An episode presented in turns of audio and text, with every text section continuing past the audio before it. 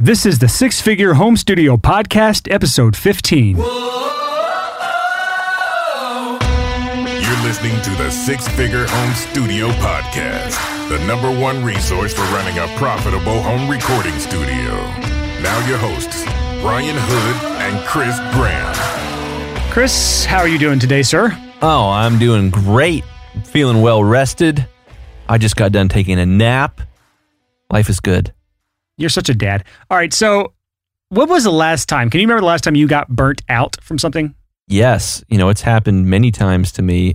I would say I'm not a good quitter. Often when I'm doing something, you know, an activity or uh, organization I'm a part of or something like that, I tend to stick around a little longer than I should and I burn out instead of quit. Well, I burn out and then quit. So, yeah, it's not fun. Yeah, so I've hit burnout, I mean, multiple times at different scales. I've hit it on a massive scale where, you know, it led to depression. I've hit it on minor scales, you know, even recently putting this new course out, a profitable producer course, that was a lot of work. And as soon as that was done, I was burnt out, to be honest with you, around Christmas time. It wasn't as bad as I've been burnt out in the past before, but it is definitely a real thing that I have faced off and on over my entire career. And, you know, it does get old. And, you know, there are times that you can deal with it, sometimes you can deal with it alone. But we thought, since this is something that is going to be very real to you in your career, if you do this full time, for any amount of time, you're going to hit points of burnout in your career. And we thought it would be a good episode to at least give you some tips that we have come up with to help us deal with burnout. We're not pros at this. You know, we're not any sort of medical doctor or anything when it comes to, you know, saying that certain things may work for you but in our opinion, it's worth trying stuff like this out before you go into the medical, the prescription drug type world where you're just dealing with the symptoms instead of going to the core issues.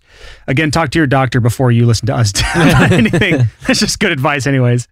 So, when you're feeling burned out, there are a lot of underlying potential issues. The one we got to address right away is depression. And, you know, it's a controversial subject. There are a lot of ways to think about depression, a lot of ways to look at depression. I myself struggle with depression as a younger man. I, you know, have been on a variety of different prescription meds in my teens. So some experience there. But the things we're going to primarily focus on are switching it up.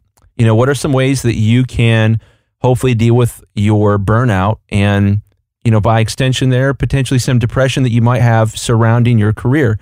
And the type of work that we do, you know, that us as a community do, working with manic depressive artists can be a wild ride.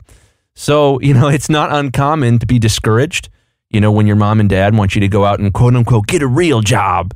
And, you know, there's a lot of emotional baggage in this field of work.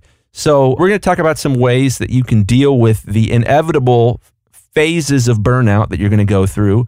And none of these ways are going to involve prescription drugs. Yeah. If that's what, you know, your doctor and you have decided, go for it. Um, but maybe here's some other advice that just might be more effective in the long run. And just a quick short story. I was diagnosed with ADD when I was in middle school. And my doctor, who was a great guy, God rest his soul, he since passed away, asked a bunch of questions, diagnosed me with ADD, and I proceeded to try half a dozen different prescription medications to see if it helped me in school. The funny thing was, the doctor didn't ask me any of the important questions. What's your diet look like? What's your exercise look like? What's your sleep look like? If he had asked that, he would have figured out, well, you're eating, um, this is not an exaggeration, you're eating two things of french fries and a chocolate chip cookie for lunch every day. Perhaps that is having some impact on you outside of the lunch hour. And so I think this topic of burnout can have a lot to do with that two large boxes of french fries and a chocolate chip cookie is going to create some burnout in your career because it's not sustainable. Yeah, and just to clarify though, not all burnout leads to any sort of depression. And there's different levels of burnout. So this is not necessarily a depression based episode on how to deal with depression in the studio, although that may be a good idea. And although some of the things we talk about today may end up helping a lot with that, but this is more just straightforward burnout. And it doesn't matter whether or not you have any sort of clinical depression or you have no history of depression whatsoever, every single one of us will hit burnout at some point if you ever do anything for any amount of time. So, this is what this episode is really for. Yeah. Well, I'm excited. Again, you know, this type of episode is good to preach to myself because these types of ideas are ways to not only prevent burnout, but to create longevity and also to multiply your success. A healthy person is going to run a better business than an unhealthy person, physically, emotionally, spiritually, etc. So, I would say is I think it's important to think about the type of burnout that you may or may not be struggling with or that you will struggle with. And this is going to be kind of an advice buffet with a lot of ideas on how to deal with it. But sort of the overarching idea here, I think, is are you hyperactive? Do you work way too much and you're way too driven? Or are you lazy? And, you know, no judgment either way there. But if you're playing, you know, Call of Duty 27 hours a week, these types of things might be applied differently to you than if you are working 90 hours a week, uh, making $17,000 a year in audio. So, yeah, these are things that you have to look at. Are you exhausted or do you just have no drive? And I want to mention this here is times that I've been burned out, I have no drive. That's what the burnout leads to to me is I have no drive. All I want to do is sit around and play video games or hang out with friends or watch TV or whatever. Like I don't want to do anything productive. And so the lack of production or being productive and the amount of laziness that I have is due to burnout. So that's kind of what I want to mention here is, you know, you may be playing 20, 30, 40, 50 hours of Call of Duty per week because you're burnt out, because you've hit this point of burnout that you can't recover from. So that's something to keep in mind. Yeah. Well, and I think that's my point. Whether it's a laziness issue or a hyperactivity issue, the end result is still burnout. And those are the things we want to address. And I, I think essentially the life that I want as a business owner, and you know, really the life that I have by and large at this point, is I don't want a lot of ups and downs. I don't want to have this like everything is awesome, everything is terrible, everything is awesome, and up and down and up and down and up and down. That's miserable, and that itself will lead to burnout. So yeah, let's just kind of dive right in. All right, Brian, let me ask you a question. By the way, I like that little bit of vibrato you had there. That was nice. Hey, do what I can. Do what I can. That was the Legos "Everything Is Awesome" song, by the way, right? Yeah, the, from the Lego Movie. A little bit. Yeah. Okay. It's a great movie. It's incredible. It is. I love that movie. Indeed. So, Brian, let's pretend that your name is Steve. And Steve, you've been running a home studio for six years. You're doing pretty decent. You make $26,000 per year. You're in business. You've been in business for six years. You've survived. It ain't going great, but you're burned out. You know, you've been working nonstop, ridiculous amounts of time. What would your first piece of advice to Steve be? Steve sounds very much like me my first six years, except I wasn't making 25,000. I was making more than that my first six years, but the result was the same. I was working nonstop and I hit multiple points of burnout. And so the initial response that most people would go to would be to take an extended break, take a vacation, take some time off, um, get away for a while. And that would be what most people would think to do during burnout. But in my opinion, um, although that does work, most people, especially Steve, if I'm Steve making 26 grand a year, depending on where I live, of course, but even in a cheap area, that doesn't go very far. So I, it's not like I can just ne- necessarily take off a month or two from the studio to recover from my burnout or to go on a world vacation and enjoy my life because, you know, that's a long time away with no income and that's a lot of money if I'm trying to travel. So that doesn't really work in Steve's circumstance here.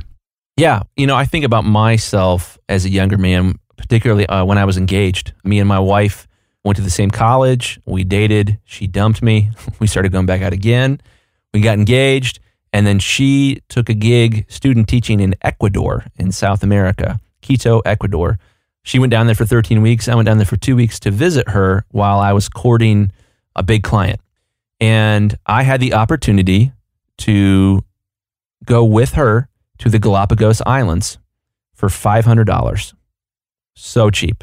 Once in a lifetime opportunity. And I passed it up because I wanted to get home just in case the big client called me. Oh, God, Chris, what? I know. It's like one of the biggest mistakes I've ever made in my life. And I will certainly take my family to the Galapagos Islands to hopefully compensate for that at some point.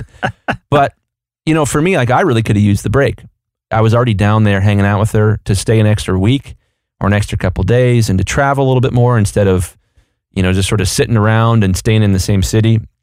I regret that. And, you know, I've mentioned before in the past that one of the things I love about this podcast is I get to preach to myself from like 10, 15 years ago. And I would say, self from 10, 15 years ago, live now. Don't worry about it. You'll figure it out. You don't have anything to lose when you're that poor.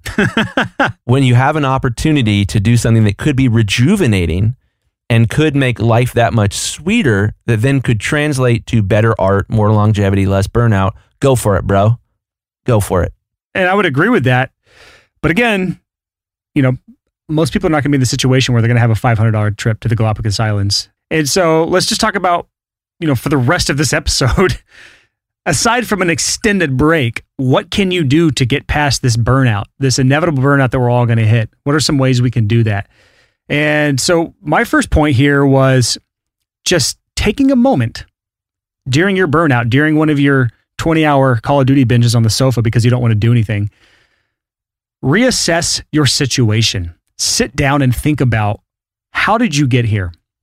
What got you here in the first place? And if you really sit down and think about it, you can probably trace it back to a few things that really you should have seen coming in the first place. So, one of the first things I would consider is are you even healthy? Are you physically healthy and mentally healthy? Uh, and so, a couple things to ask yourself is: Do you work out currently?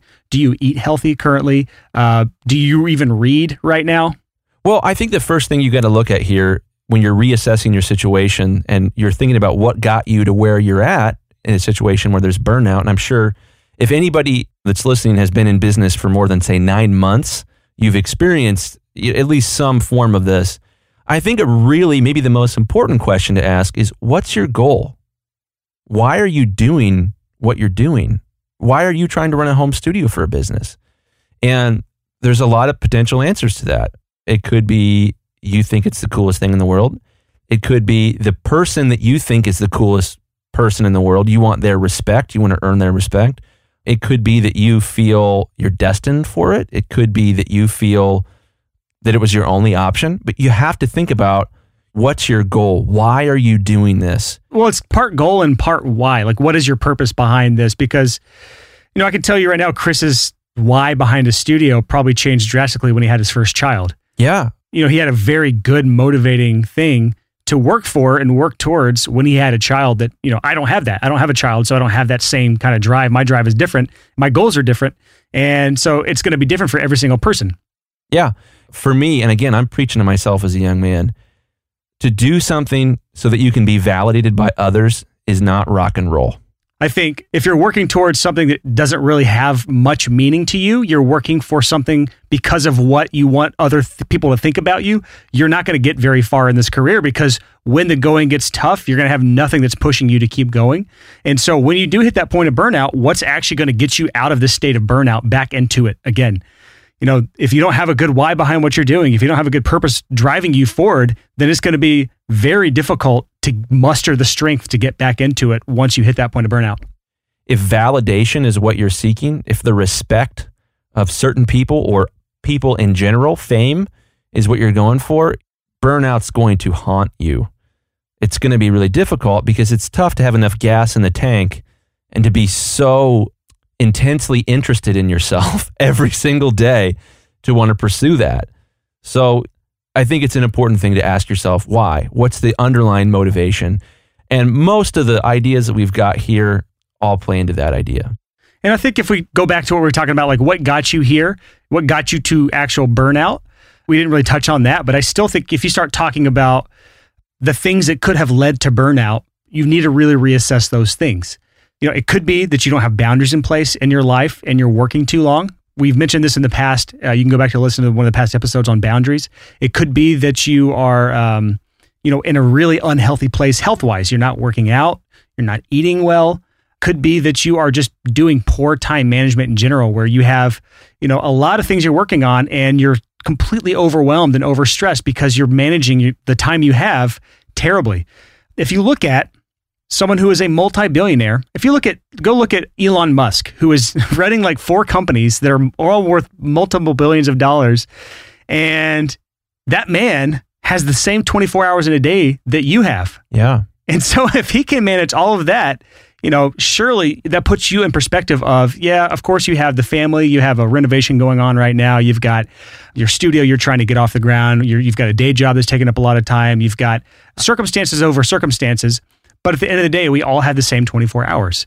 And so if it goes back to properly managing your time to avoid that stress that led to the burnout, it's going to be very hard to get out of the burnout. And even if you do get out of the burnout uh, stage that you're in, you're going to go right back in two, three months down the road when you're still overwhelmed because you didn't treat the problem, you treated the symptom. Oh my gosh, that's amazing. I think a big component of that is this sort of weird blue collar Protestant work ethic. I'm Protestant myself, but but this sort of I, I know for me when I first got into the audio business, there was some guilt there because it wasn't a quote unquote real job. So I felt it was necessary to demonstrate to everyone else that I was working harder than they were. And that's really all that mattered. And that contributed to a lot of my burnout issues when I was a younger man. Okay, so so far when reassessing your situation, we've talked about, you know, looking at what got you here, looking at what is your purpose behind what it is that you are doing, and we kind of briefly touched on health, uh, working out, eating healthy. What is your take on that side of things? Just to kind of touch on that topic a little bit more in depth. Absolutely. I think this is a huge one. And again, I'll preface this with saying, like, I am a hippie and I drank all the organic red food dye free Kool Aid. so um, on the hippie side of things. So I only say that like kind of half joking. Wait, time out. What what color is red food dye free Kool Aid?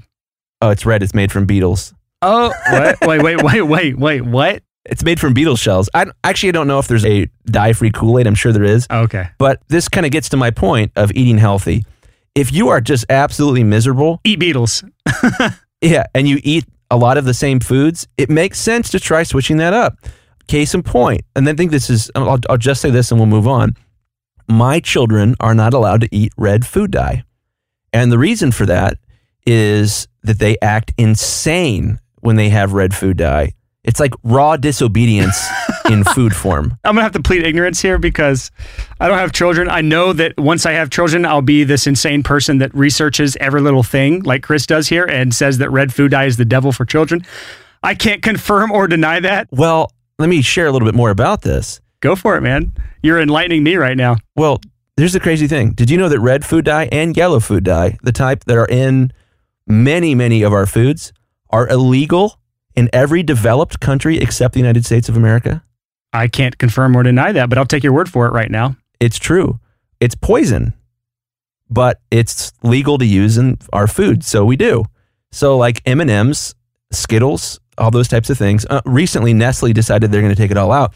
But I say this, if you're eating a lot of red food dye or you're eating a lot of carbs or you're eating a ton of sugar, or just processed foods in general. It doesn't have to be any specific processed foods, but A, you're eating really unhealthy processed foods, or B, your macronutrients are horribly imbalanced, meaning you get a ton of carbs and no protein, or a ton of protein and no fats. You know, th- these types of things can throw off your health and how you feel.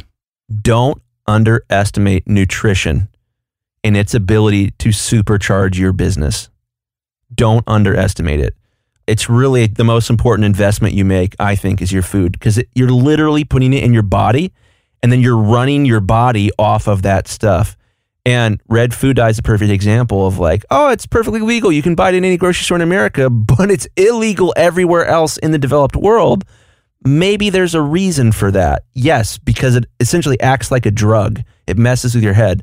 If you're drinking diet Mountain Dew, one, two liter every day, and you're struggling with burnout, your lowest hanging fruit is to stop drinking Mountain Dew. Yeah, I stopped drinking sodas when I was 17. I haven't had soda since age uh, been 13 years now, 14 years now since I've had a soda. Yeah. So no judgment here. If you're, you know, if you can eat this stuff and it, you feel great, life is wonderful, you don't have any complaints, you don't feel burnt out, go for it, man. But but if you are burnt out, this is an area to take a look at is what are you putting in your body? And then with workout, what are you doing to keep your body healthy you know, outside of your diet, what are you doing with exercise or uh, any sort of weightlifting or any sort of cardiovascular routine? What are you doing health wise? Because again, we've talked about this in the past with routine on the routines episode, the uh, seven uh, habits and routines you can put into your life to make 27 or 2018 the best year ever or whatever that episode was called. You know, working out was one of the big game changers in my own career. Was that being one of the first things I do in the morning? And Chris, you've also started doing something like that, right? Yeah, well, you really inspired me when we did that episode, and I have been consistently working out before I work um, in the morning. So we have a treadmill, and I put on headphones, and I this isn't that glamorous. I walk for thirty minutes before I work, and it's been awesome. I feel my mind is clearer. I'm losing weight. I've lost uh, like 17, 18 pounds since we started the podcast. Nice, nice. Indeed. Um, but yeah, I mean, the, the exercise has been a really good thing for me. And again, I, I want to underscore no judgment.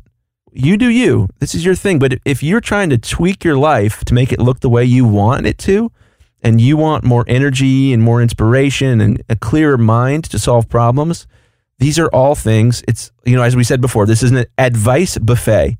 Pick and choose what you want. And if you don't want to hear our hippie ramblings about organic ingredients and red food dye conspiracies, don't don't worry about it. I'm gonna keep you, eating red food yeah. dye. I'm, I've got no shame in that. I'm gonna keep eating. You do you, man. Yeah. So so far the topic has been all about reassessing your situation and the next bullet point we have is to potentially shake up your life, which kind of involves talk, doing some of the things we talked about before, like maybe implementing a, a new routine in your life for working out, maybe uh, a new routine for eating healthy, uh, maybe cutting out some toxic things you're putting in your body, being one of those things.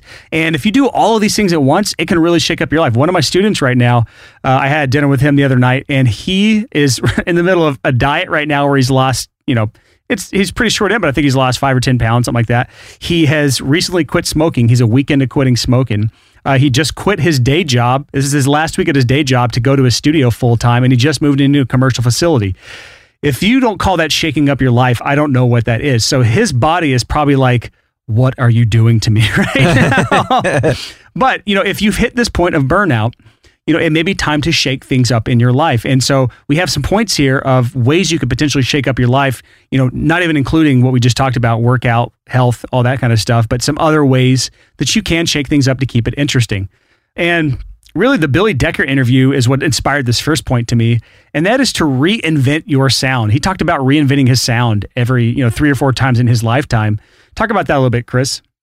Yeah, so I was fascinated by that. You know, he was so um, upbeat and positive about your your heavy mixing course. yeah, which he's in the he's in the country music, which is hilarious. Yeah, so he was all about that and kept talking about how he would try to uh, learn how to mix in other genres and then apply the techniques that are the, that are popular in other genres to his own genre. You know, an example of that would be to say, you know, my brother's really into EDM. I'm going to start experimenting with side chaining my kick in my folk songs. which is something that is very popular in EDM. I'd like to hear that turn out into a folk. It's worth it's worth playing with at least, and doing these types of fun things that are stupid. You know, that's kind of dumb, but it's also kind of fun. You know, it's worth just keeping things interesting for you. And if you get bored, if that's what led to burnout, you're just in this routine every day where you're waking up, you're putting in your hours at your day job, or realistically, you know, your day job is your studio in some cases, and then you clock out, and it's just getting into this bored routine, and you're kind of getting burned out. This is where you know maybe reinventing your sound, taking some new influences, trying new things out is going to be something that's going to spice things up and want to get you back into it. Yeah. Um, the next item on our list here is new hobbies. I think it's really common in our industry for people to not have hobbies. Yes, very much so.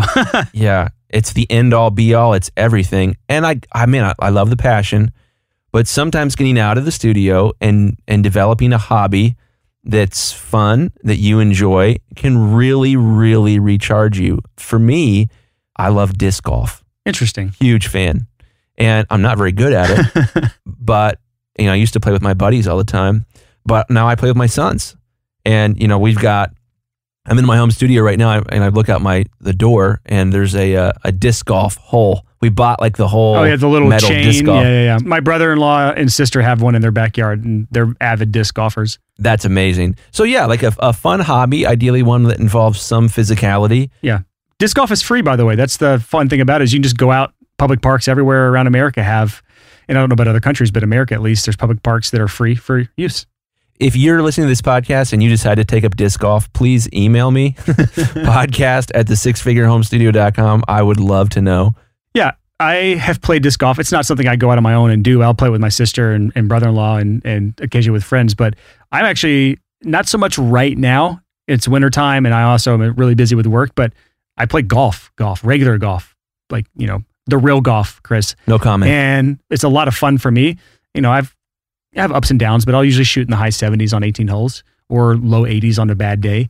And that's something that's fun for me. And I, I get a lot of connection with people, and you can do some cool business networking stuff with people on the golf course. That's actually on the golf course is what spurred my big entrepreneur spark was with playing golf with another entrepreneur. That was my first experience really going in depth conversation with a successful entrepreneur. That's awesome. So, what other uh, hobbies do you have, Chris? I, I can actually call one out right now. Chris, by the way, if you don't know anything about Chris, he's an interesting guy and he has a lot of weird things he does for fun. It's true. Uh, the least of which is taking out the fun of red food dye from his family's life. But, but one of your things is you roast your own coffee beans. Oh yeah. Oh oh my gosh. That as far as hobbies go. So I'm one of those millennial hipsters. Um, I roast my coffee beans myself. Uh, I buy them in bulk, green. I roast them myself. Um, I never let them sit out in my jar for more than three days. I grind them by hand. Because that makes a difference. It, it really does, believe it or not. Uh, and then I make either in French press or an AeroPress. And me and my wife drink a very small amount of coffee, but a very high quality cup of coffee every morning. And I will agree that Chris's coffee is probably the best single cup of coffee I've ever had. Chris came into Nashville for uh, Winter NAMM and, or no, summer uh, in Nashville and actually stayed at my place here. And he made some coffee the next morning after, you know, that, actually that was the, was that Saturday morning? That was after we had toured Blackbird Studios. It was a lot of fun. And damn, best cup of coffee I've ever had. So, Well, thank you. yeah, that's just another idea of a hobby that you could take. I've actually considered doing coffee roasting myself. Well, if you want to get started with coffee roasting, there's a lot of good resources out there. Easiest way to get into making your own gourmet coffee by far would be either by a French press or an AeroPress. I would prefer the AeroPress. I almost bought one yesterday and then I decided that it was too many steps involved to make coffee. So, moving on, any other little hobbies you might want to list just to give people some ideas of things that they can pursue for fun? Yeah, you know, one of the things, you know, I struggle with constantly wanting to think about music all day long. So one of the things I do is I I build instruments for fun. Uh, right now, I'm building a baritone ukulele uh, with my middle child, with Jeremiah. Interesting. And so I buy kits um, most of the time, or I'll buy a bunch of parts. I built a Telecaster last year, but it's a fun way to like work with my hands and uh, you know have fun, and then have something to show for it afterwards. So yeah, I build instruments pretty regularly, just purely for fun, but I love it. Cool. If you're getting burnt out because of the studio stuff, maybe consider reinventing your sound or maybe finding some new hobbies. But uh, another thing maybe worth looking at is what are you putting into your head? And, you know, I added this to this list, adding more reading to your life. And the reason this is into the shake up your life area is because books have so many amazing things within those pages that you're paying $12 for. You're getting to look inside the mind of someone who has excelled at a very high level at exactly whatever it is you're trying to learn, whether it is a hobby or a business related thing or something related to audio. There are books on all subjects, even podcasts, to be honest. So just think about what sort of knowledge you're putting into your head because taking in just this podcast episode today, you might end up shaking up your life in a way. So think about what other influences you can put into your mind in an effort to shake up what you are doing. Because I know that if your life gets stagnant, I know that in times where my life has gotten very stagnant, it is so hard to shake off that feeling of burnout where you just are unmotivated to do anything. So I would look at what are you putting into your mind via books or podcast episodes like this. Or if you're a fan of the podcast, obviously audiobooks are things you might want to get into. Yeah. Have you ever actually sat down and thought about where your next client will come from? Most freelancers don't, because most freelancers' number one strategy for getting new clients is something called hope marketing. And if that sounds like you, you're not alone. Most freelancers think that just by putting out great work, clients will come banging down your door to hire you. Now, while you obviously do need to be good at what you do, we both know that this strategy does not work. Otherwise, your calendar would be 100% booked solid with amazing projects from your ideal clients. So, to help you with this fight against hopium addiction, I'm excited to announce that our flagship coaching program, Clients by Design, has finally opened up applications again. This transformational coaching journey is not a one size fits all, it's tailor made just for you. We'll do a deep dive into your business to see what's missing, and we'll lay out a step by step roadmap to guide you over the next six to eight months. And here's the best part we don't just give you the plan and send you on your way, we give you personal one on one help so you never get stuck. And we make sure you actually follow through with something called our absolute accountability system. So if you're ready to stop relying on hope marketing and ready to start building your own client acquisition machine so you can get a steady flow of clients, then it's time to step up and apply for clients by design and see if you're a good fit. Just go to sixfigurecreative.com slash coach. And I'll be the first to say that this program is not for everyone. So far, we've only accepted about 25% of those who apply. So if you want to find out if you're a good fit, just go to sixfigurecreative.com slash coach and fill out the application. Now here's our show. Well, this is such good advice. If I could go back in time and give my younger self one piece of advice, it without a doubt would be read self help books. Oh, that's so dumb. Reading self help. I don't need self help. That's junk.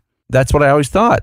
If I could go back in time and start reading the books I've read at a younger age, um, oh my gosh, dude. Um, there's there is no bigger meta skill than reading nonfiction books about how to do things better, whether that's your business or your interpersonal skills or your even your audio skills for that matter.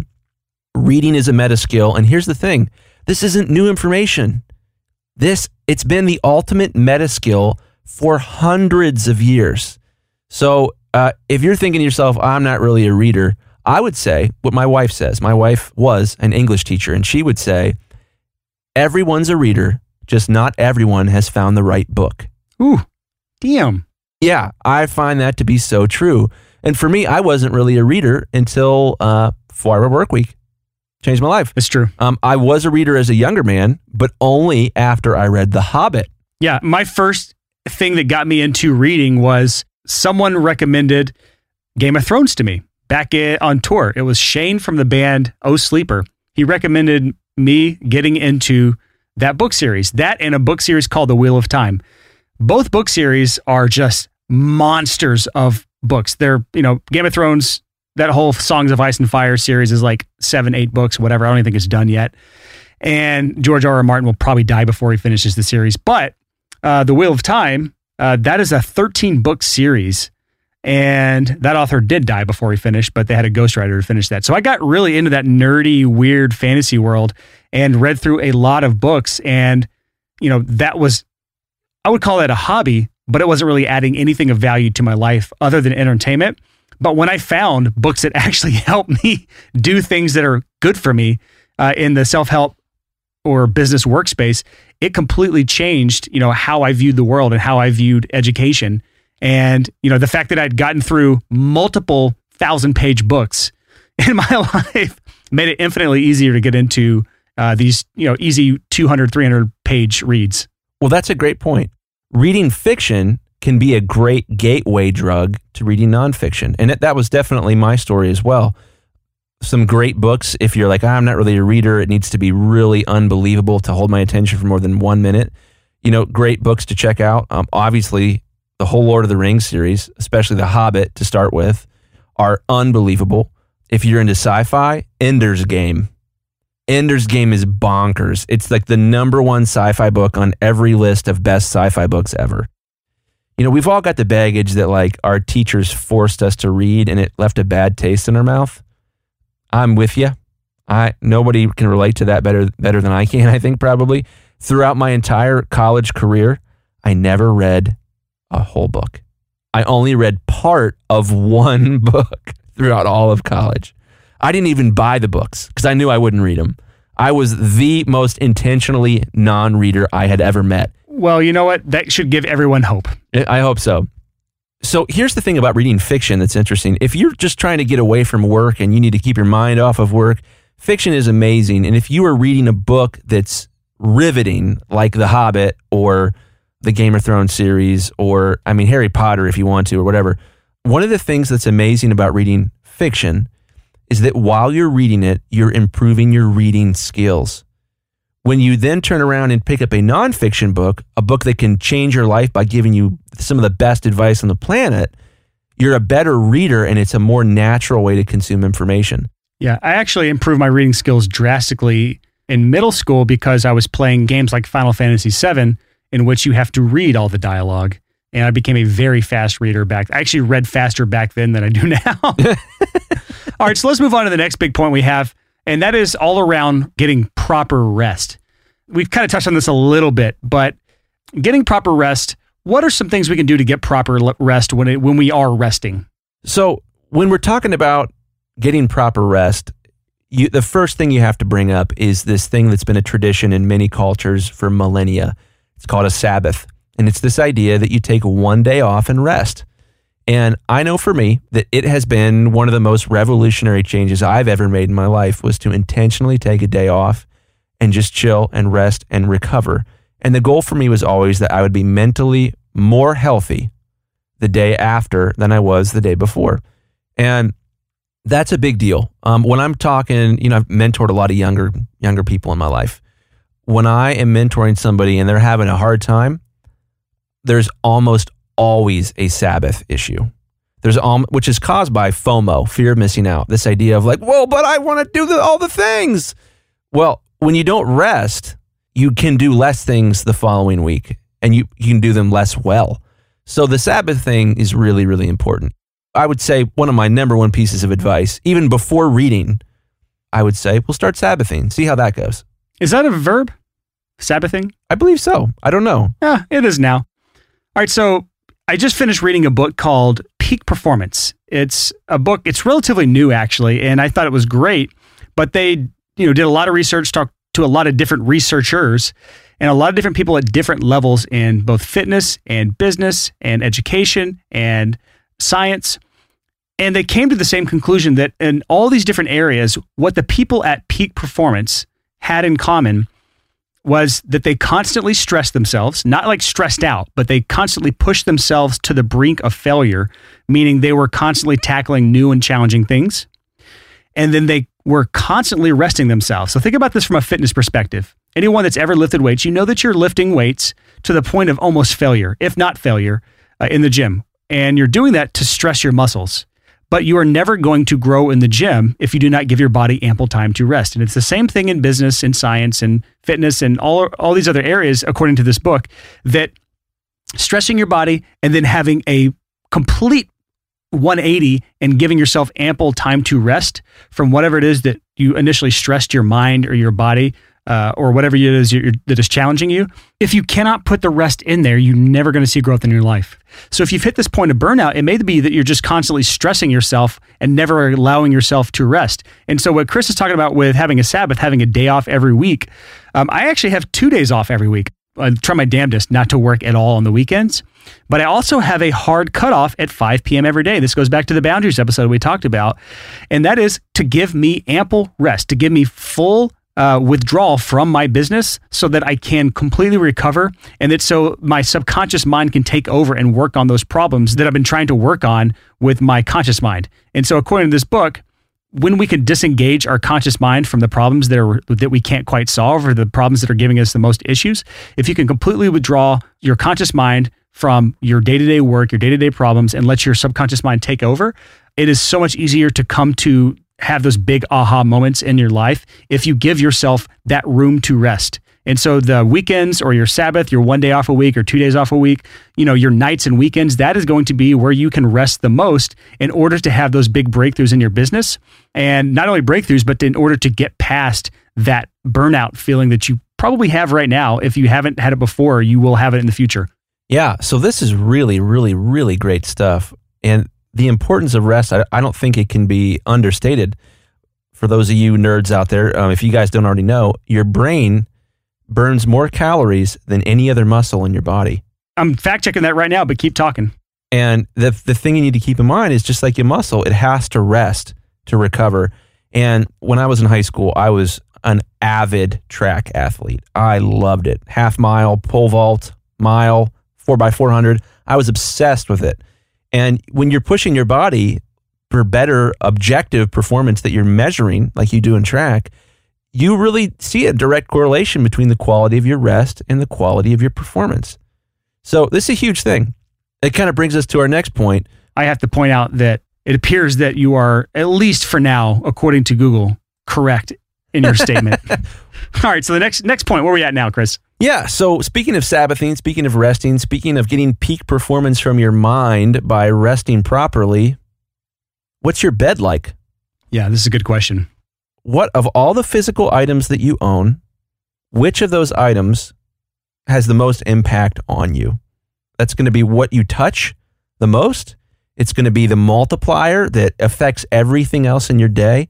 Hands down, it's your bed, your pillow, your sheets, your blanket, etc. It's your sleeping gear.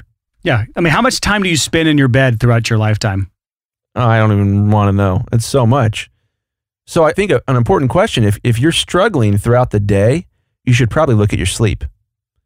And again, back to the conversation of eating healthy and working out, I can say this with at least some authority for my own life. When I'm fat, which is sometimes over, you know, I'm overweight occasionally, I don't sleep well. When I'm in shape, I sleep great.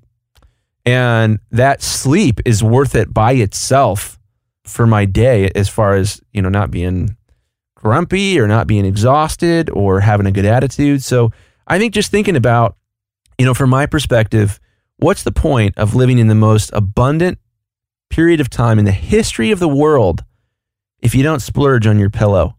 That didn't come out right. oh my God. we're not editing that out. I'm so sorry, but we're keeping this in. So continue on, Chris. What did you mean when you said that? what I meant was what's the point of living in the most abundant time of in the history of the world if you don't spend money to get a top-notch pillow? Mattress as well. Yeah, so you got to think about this. If you can sleep a little bit better, it affects every single thing that you do. So for me, I'm real picky about pillows. It's got to be a real down pillow.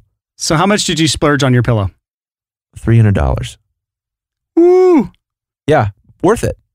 All right. Completely worth it. I sleep better as a, as a result. It affects every single dollar that I make. And I, I can't argue with this because I'm thinking, okay, I bought my memory foam mattress on Amazon for like 300 bucks because, you know, I'm scrappy. I don't want to spend $1,200 on a purple mattress. Well, we've talked about it offline. There are certain things in your life that you should never try to save money on. Yeah. Now I'm rethinking I spend a third of my life in my bed. Why would I not drop a little money on it? On my bed and pillow. I get it. I get it. Yeah. Don't feel bad dropping mad coin on an amazing bed, amazing sheets, an amazing pillow. So bringing this back to burnout, you know, if you're feeling burnt out, we're, we talked earlier about looking at the not just the solution, but the root cause. What is the root cause of your burnout? And if you're not sleeping well, it may be pillow, it may be mattress, uh, but it also could be a combination of diet and exercise. It could be what you're putting into your body that's causing you not to sleep well. It could be stress and time management that is causing you to stay up at night and giving you insomnia. So it's not always going to be the solution of, yeah, go drop $300 on some pillows and $1,200, $1,500 on a mattress and you're going to be good to go. No, really look at the root cause of what's going on. But if you're going to spend a third of your life on a piece of furniture, don't be too cheap on it. I think that's a key takeaway here. Yeah, I think it's a great takeaway.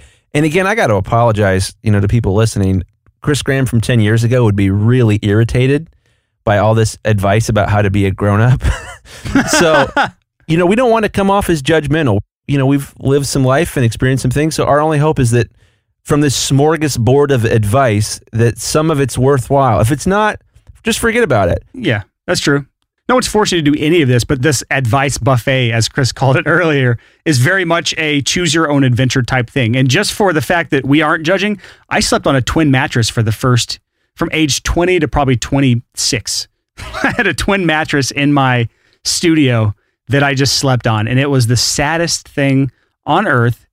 So, you know, I, I can't judge anybody on what mattress they have. Just so long as you didn't try to make it look like a couch for your clients to sit on when they came over while you were mixing. oh my God. No, no, no. It was in my bedroom. no judgment. If that's you, no judgment. No, no. all right. So, all right, let's move on to the next topic. And this is uh, one of our last topics. And that is if you are feeling burnt out, this is actually something I pulled away from Peak Performance, their actual chapter on dealing with burnout.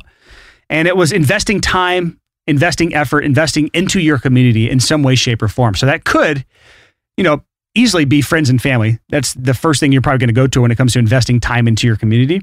But really what they were talking about in the in the book was giving back to others, you know, through volunteering or through what they really thought was the best solution was teaching, doing something that is uh, for free that is helping others doing what you're doing. So think about it from, I'll give you the story that gave me in the book.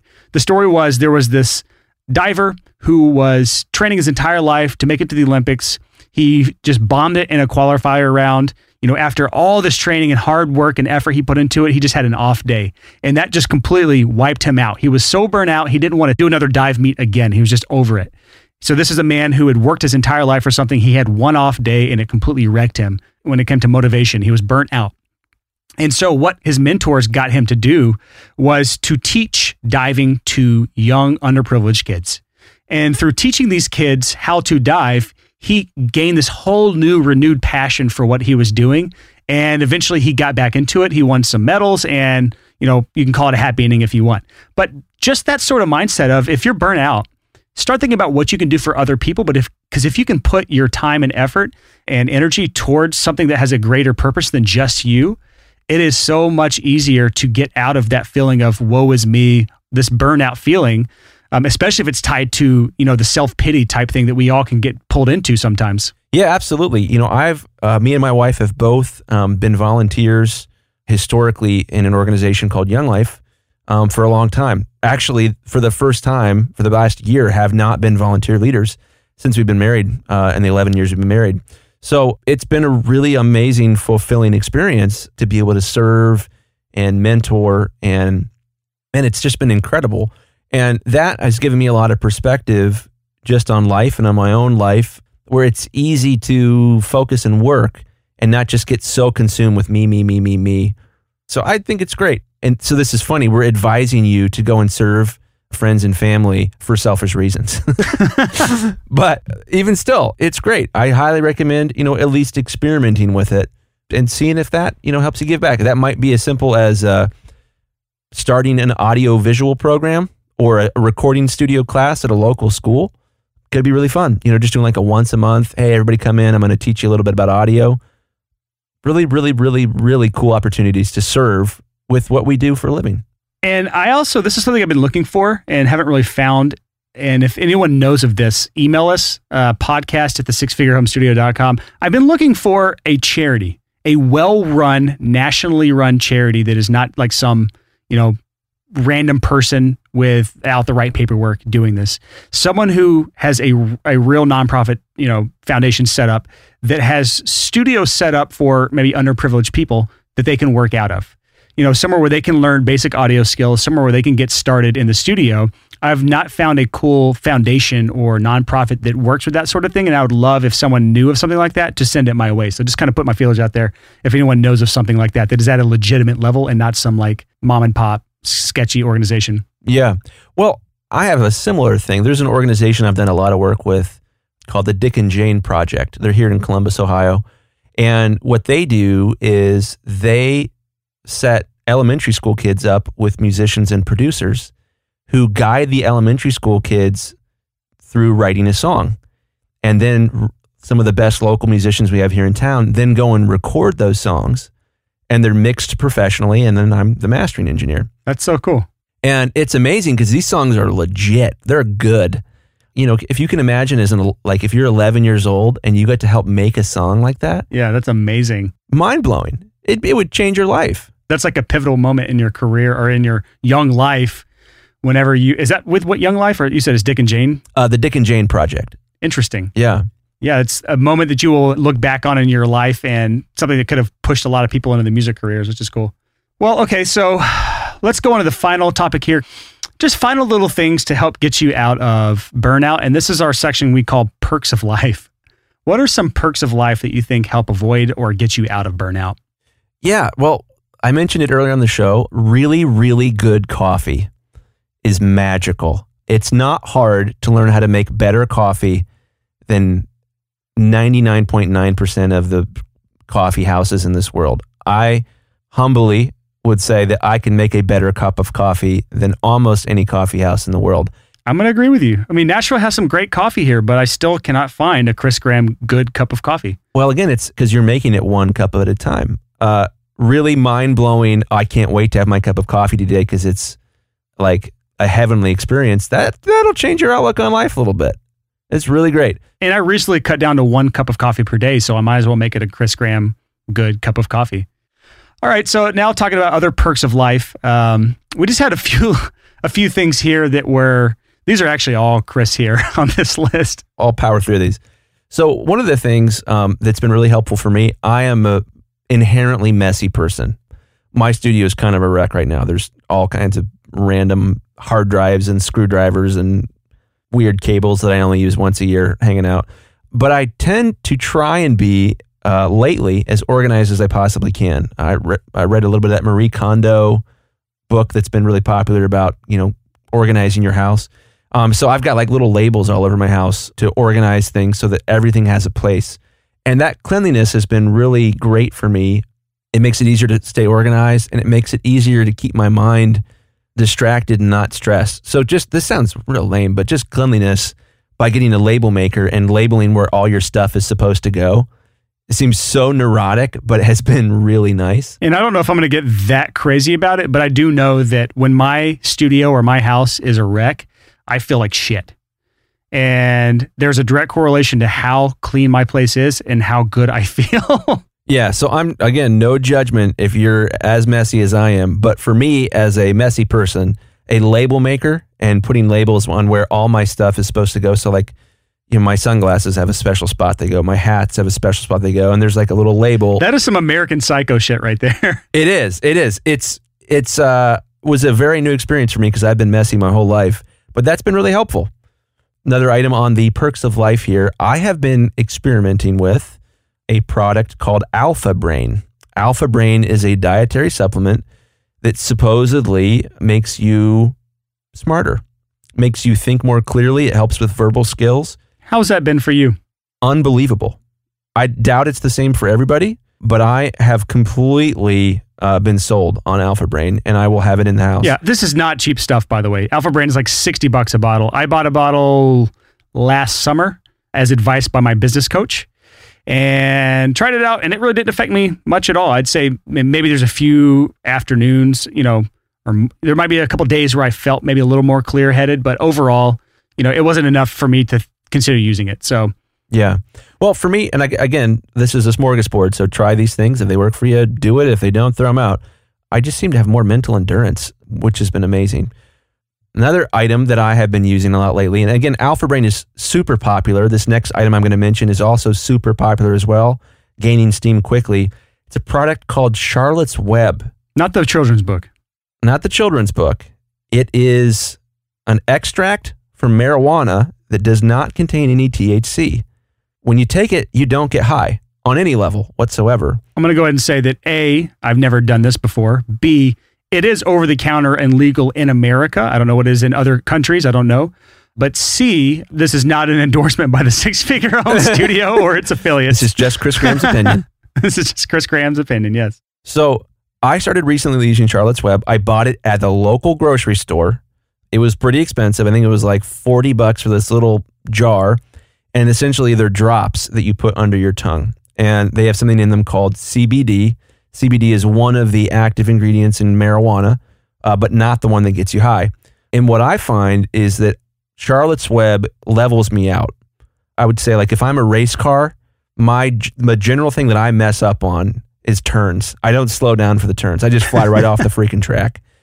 And so at the end of the day, like that's, you know, that's one of the reasons I'll struggle with wanting to work 19 hours a day because I'm a crazy person. Charlotte's Web seems to level me out and gives me an easier time just being laid back, but also deciding I want to think about this problem. I don't want to think about that problem. So, in a lot of ways, a combination of Alpha Brain and Charlotte's Web does all the things that my doctors were trying to do with ADD medication when I was in high school, except it actually works and there's no negative side effects. So, I love it. Again, you know, I'm not like out in left field here. A lot of people, there's a guy, Pete Holmes, uh, has a podcast that's super popular.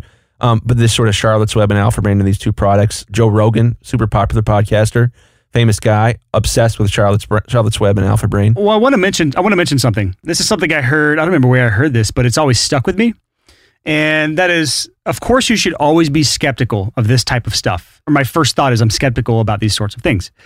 Uh, but someone told me that there is a fine line between healthy skepticism and then missed opportunities.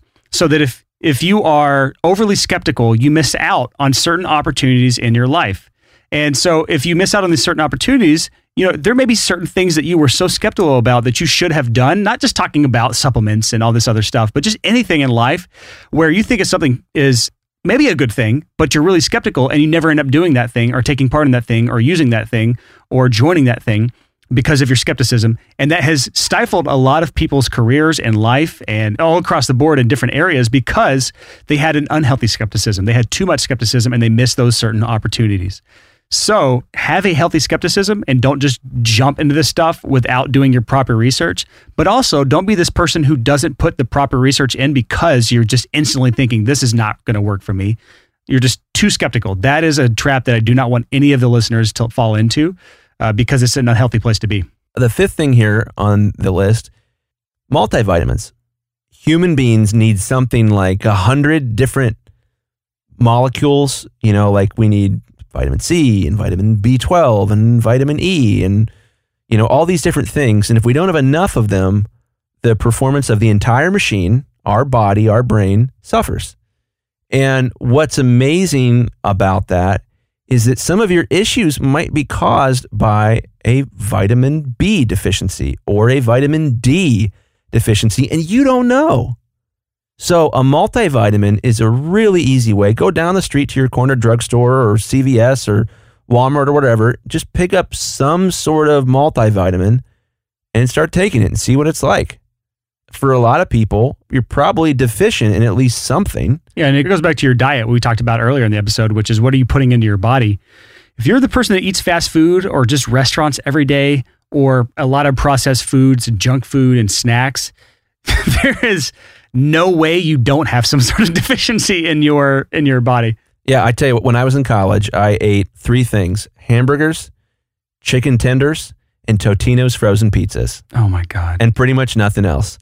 Guaranteed that I had a deficiency. And I'll never forget, um, I was weightlifting in college and I started taking a multivitamin, and my, my max on my bench press went up four lifting days in a row over a course of two weeks. It was unbelievable. I've never experienced something like that. I had some sort of deficiency and my entire body was suffering as a result of it. I didn't know it because I had had the deficiency for maybe a year. My nickname on on one tour, uh, we toured with a band called For the Fallen Dreams, and their nickname for me was Corpse Boy because I look like, I look like a walking corpse because I had such a horrible deficiency due to a horrible diet. On tour, you just eat awful food. Denny's every night or IHOP or Waffle House or Taco Bell. Like that was our food on the road. And I looked like a walking corpse. My I had sunken eyes, I had bags under my eyes. It was awful. And all that to say, a multivitamin probably would it wouldn't have hurt. That's definitely for sure. It wouldn't have hurt. So this episode has been kind of all over the place. And so hopefully something here has stuck out to you. Even if it's just one thing. Even if one thing from this, as Chris called it, the advice buffet or the smorgasbord of advice sticks out to you and is calling to you, you can ignore everything else. You don't have to tackle every single one of these things. And I actually would advise you not to try to tackle all these things. But get an AeroPress. but definitely get an AeroPress, even though I almost ordered one yesterday and I did not because it's so many damn steps. But do something. I sent out an email recently to my mailing list where I was talking about 2011, kind of going back to that story and how I had this realization that I had become the victim of my story instead of the hero of my story. And the only way not to go away from being the victim of your circumstances, the victim of your story, is to do something about it. And so, if you're experiencing a low, if you are in this point of burnout in your career or your life, or you're having a midlife crisis, or whatever it is that you're experiencing right now, do something. If it's something from this episode, another podcast, or a book you read, do something in order to take charge of what it is that you want to do instead of constantly being a victim. Yeah, I mean, there's just there's a lot of variables that you can adjust in your life to make tweaks and constantly experimenting with them, I think is uh, something that many high performers have in common. So that is it for episode 15 of the Six Figure Home Studio podcast. If you are burnt out, and you are trying to get back into the swing of things, or you're trying to reassess what it was that got you to burnout in the first place, hopefully something from this episode is valuable to you. Hopefully something from this episode will hopefully enlighten you and help you make steps towards recovering from burnout and hopefully preventing it in the future. Again, this is one of those episodes that is very much an advice buffet, as Chris puts it, a smorgasbord of advice. And you can just pick and choose what you like. You don't have to pick up everything. Next week's episode, coming out Tuesday, is going to be all about red flags. We're going to give you eight red flags to look out for whenever you are talking to any potential client. Because if that episode can help save you from one bad project in your life, to help save you from one horrible experience with a nightmare client, then we will have done our job. Because a nightmare client can absolutely make your life miserable. And if you are miserable, that can lead to burnout. And so next week's episode is going to be very valuable for you if you are working with clients that are a complete pain in the ass time and time and time and time again. And while I have you here, I'm going to take this time to promote something because we don't have show sponsors and I want to do this. If you didn't know already, the Six Figure Home Studio has an academy, a school of sorts, and you can access it by going to academy.thesixfigurehomestudio.com, in which there's all sorts of courses and there's an ebook on there and some free stuff, some paid stuff. You can just check out what we got going on, and this is what helps keep the Six Figure Home Studio running. Also, Chris Graham at chrisgrahammastering.com. If you send him a song to master, he will test master it for free and you can see what he can do with your tracks. So if you want some test masters done, just go to chrisgrahammastering.com and he will blow your effing mind with his masters. If neither of those things sound good to you, no big deal. We'll be back again next week with another episode of the Six Figure Home Studio podcast. Until then, happy hustling. Whoa.